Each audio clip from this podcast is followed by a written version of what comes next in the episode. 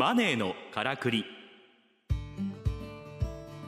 この番組はオーディオブックドット JP とラジオ日経の制作でお送りします。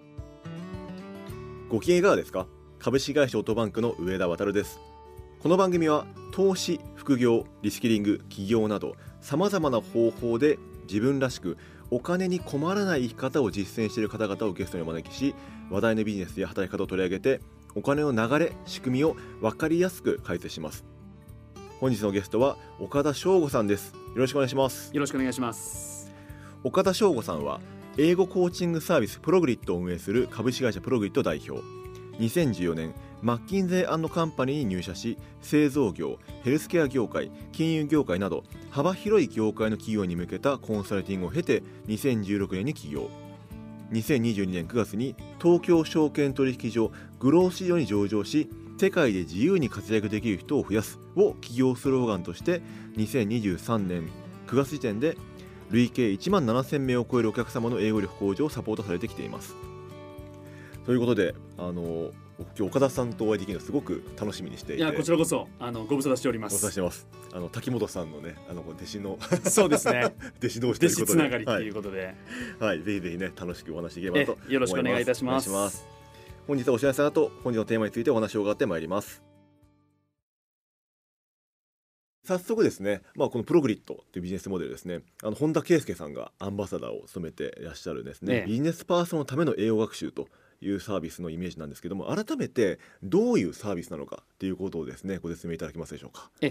あのいわゆるですねその従来の英会話サービスんと異なりまして、英会話レッスンをすることによって英語力を上げるということではなくて、えーお客様に自学自習をしていただくと。で我々は、まあ、このコーチングサービスと言っているぐらいなんで、うんお客様に対して、まあ、コーチングをしていくと。うん。お客様の自学自習を伴走することによって、えーまあ、3ヶ月っていうのが基本の、あのー期間なんですけれども、まあ、この短期間でも英語力をしっかり上げていただくっていう、うん。まあ、そういうあのサービスになってます。英語ってもう結構勉強法とかなんええかもう割と定番でもたくさんあるじゃないですか。はい、ある中でそのなぜあえてコーチングっていうところに行かれたんですか？そうですね。あの、まあ、英語力の向上っていうのを考えた時に、今の、まあ、日本のビジネスパーソンの英語学習、まあ、自分自身もあの前職時代にいろいろ苦労したんですけれども、考えた時に大きく2つ課題あるなとうん。思ってましてまず一つ目があの英語学習の方法ってたくさんあるんですけれども、たくさんありすぎて何が結局自分にとって最適な学習なのかがわからないと。うん。なので英語学習に取り組んでもいややっぱりこっちの方がいいんじゃないかとかって言って、うん。どんどんこう移り変わっていっちゃって、まあ、うん何も身につかないみたいな、まあ、ことになりがちだっていうのが一つと。うん。2つ目が結局やっぱり英語力向上するためにはそれ相応の努力をしなければ当然身につかないんですけれども、やはりビジネスパーソンの皆さん非常にお忙しかったりとか、うんえーまあ、プライベートでもいろいろお忙しかったりする中で、うん学習継続ができないとうんいうところですね。何で、えーどういった、えー学習の仕方が最も最適なのかというところと、まあ、それを継続させるっていう、まあ、この2つをサポートすれば、うん。ビジネスパーソンの英語力を劇的に変えれるんじゃないかと、うん。まあ、そういう発想で、まあ、それをするためにはですね、うん。まあ、コーチングっていう手法が一番いいんじゃないかとうん。いうことで、まあ、作ったっていうのが最初ですね。なるほど。要は最適な勉強法を伝達しつつそれをちゃんとやってるかどうかを管理していくみたいな。そういうことですね。うんうんうんうん。やっぱりあの自学自習というか、ええ。自ら学ばないと英語は良くならないっていう、はい。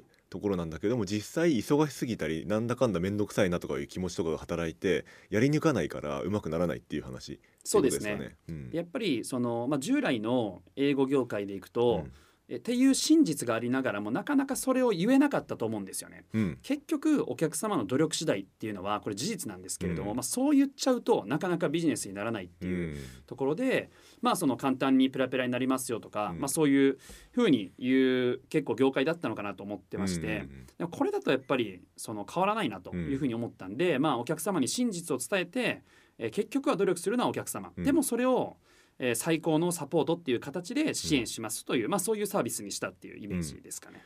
まあでも極論なんかそれあの勉強すべてそうですよね。おっしゃる通りだと思います。塾に行こうかなんだろう。どんなにいい塾に行っても勉強しなかったら伸びないって話そうなんですよね。うん。まさにおっしゃる通りですね。で。結局はその勉強そのもの自学自習そのものをやらない限りは絶対に身につかないからそれをいどれだけこう頑張ってやらせる仕組みを用意するかみたいなおっしゃる通りで。話で。すそれがそのコーチングっていうところに行き着いたっていうことですよね。そういうことですね。うんうんうんうんなるほど実際でもさ3ヶ月で結果を出して結構すごいなと僕は思ってて、ええ、でも3ヶ月っていう期間っていうのはなんで3ヶ月になったんですか？3ヶ月はですね、えー、と端的に申し上げると、えーほぼ確実に成果が出せる最短の期間っていう感じでして、当たり前なんですけれども3ヶ月より6ヶ月の方が英語力伸びるんですよ。うん。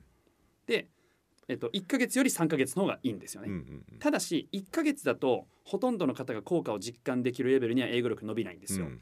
で3ヶ月っていうのが、えーギリギリほとんど全ての方があ、うん。これは英語力上がったなっていうのを実感できるレベルに英語力が上がるっていうのがまあ3ヶ月っていう期間で、まあ、なのでそこに設定しているっていう形ですね。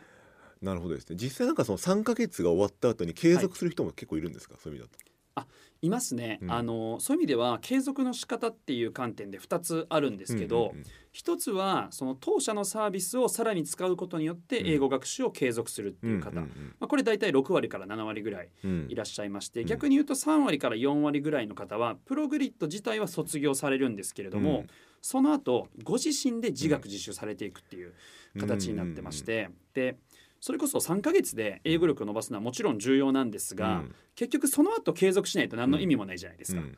なのでプログリッドは3ヶ月で英語力を伸ばすのは当然。うん。それだけじゃなくて学習習慣を3ヶ月で身につけていただいて、その後ご自身でも継続できるように、うんあの年間学習プランっていうのを無償でお渡しするんですね。はい。なのであの卒業された方はそれを見ながらうん。ご自身で継続されていくっていう、うんそんなイメージです。あでもそれ素晴らしいですね。なんかあのずっとコーチが伴走しないといけないってわけじゃなくて、自立できるってことですよね。そうです。うん、それすごいですね。なんかその勉強をいかに自立させないかっていうのが、ええ。実はその塾とかのポイントだったりするじゃないですか、ええ、ずっと塾に行かないとあまさにのいけないみたいな LTV が上がんないみたいな話になると思うんですけど、でもそこをあえてはい。3ヶ月で結果を出して、はい、じあの飛び立てっていうふうに言ってるってことですよね。そうですね。それ面白いですね。なんかそれってなんかあのなんか岡田さんの理念というかなんはいかその考え方があるんですか、あそうですね。これまさに教育ビジネスの一番やっぱ難しいところで、うん。結局儲けようと思うと長くやってもらった方がいいと。うん。でも成果出すってことは短く成果出た方がいいよねっていう。うん。まあ、このジレンマで多うん。分全ての教育事業者の方々結構悩まれると思うんですけど、うん。僕自身の経営ポリシーとして一つあるのが、うん。原理原則に従うっていうことで、うん。原理原則に沿ってないことっていうのはいずれ破綻すると思ってるんですよね。うん。でやっぱり教育事業の原理原則って、うん。その極力早い時間でうん。お客様にが成長するっていう、まあ、うんこの価値を提供するっていうことが重要だと思ってまして、まあ、これができると確かにそのお客様は卒業できるんですけれども、いい口コミができるんで他のお客様をご紹介いただいたりとかっていうことで、うん会社としては好循環になっていくんですよね。うん。でなのでまあその循環を作った方が本質的にはいいんじゃないかっていうことをうんまあ創業時に考えて、うん。まあ、それは今でもずっと継続してるうんっていう、えー形ですかね。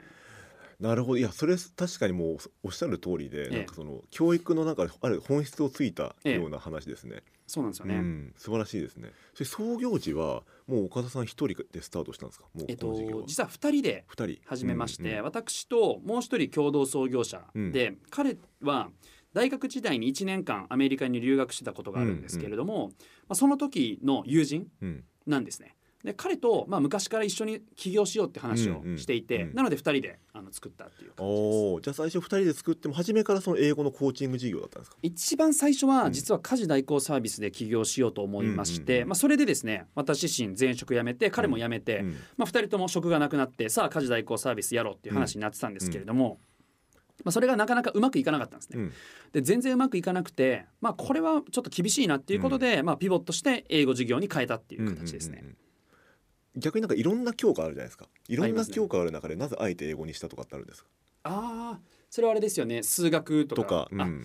そこでいきますとあの私自身のやっぱりまあ原体験っていうか、う自分自身がそのビジネスパーソンとして働いてる中でうん。英語で苦労したっていうのが一番、で、まあ、この問題を個人として解決したいなと。うん。でこれで悩んでる方っていうのは、まあ、自分はすごい悩んでましたし、うん自分の周りもそうだったってことを考えると、まあ、これ解決できると、まあ、自分のような人がたくさんうん。助かるんじゃないかっていう、まあ、そこは何て言うんでしょうね市場分析をしてというよりはうん。どちらかっていうと個人的な思いで、うん。まあ、英語やりたいなっていうところですね。それなんかマッキンゼーに入られた時に、ええ。なんかそういった苦労をされたっていうことなんですか？そうですね。やっぱりマッキンゼーに入った時に、まあ仕事が基本英語環境、まあ、うん。上司の方が外国の方が多かったんで、うんうんうん。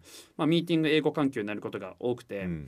で自分自身は TOEIC でいうと大体93040点ぐらいあったんで、や十分ありますよねそれ、そうなんですよね、うん。なんで、まあ、ある程度自信はうん。あったんですけど、うん。まあ、実際入ってみると全く歯が立たないっていうか、あれこんなにじ実際のビジネスの現場ってレベルが高いんだっていうのを自分自身痛感して、まあ、TOEIC900 点そこそこっていうのは全く通用しなかったっていう、まあ、現実がうん。やっぱありましたね。なんでそこであの実際ミーティングとかする中で、その本当に相手の方が何言ってるのか分からなかったりとか、やっぱりそのスピードについていけなくて自分が発言できなかったみたいなことが、まあ、たくさんありましたね。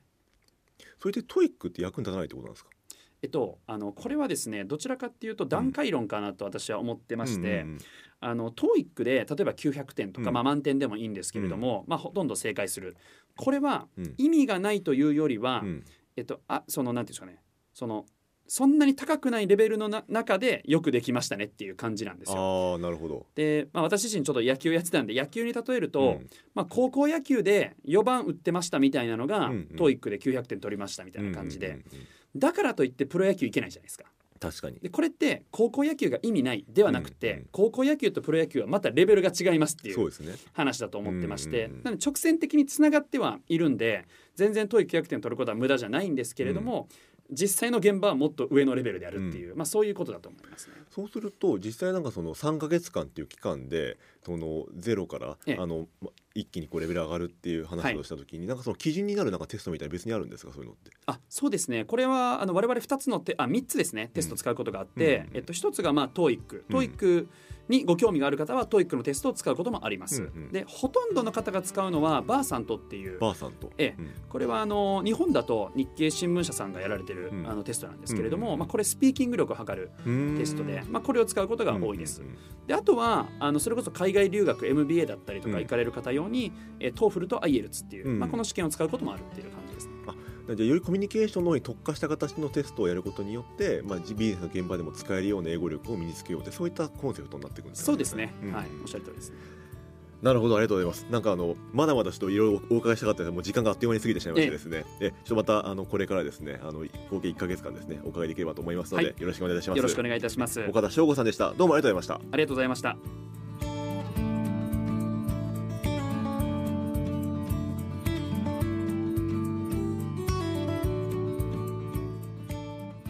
マネーのからくり。オーディオブックドット JP とラジオ日経の制作でお送りしました。番組はポッドキャストによるアーカイブ配信を行っております。詳しくはラジオ日経のサイトをご覧ください。ラジオ日経マネーのからくりで検索するとトップに表示されます。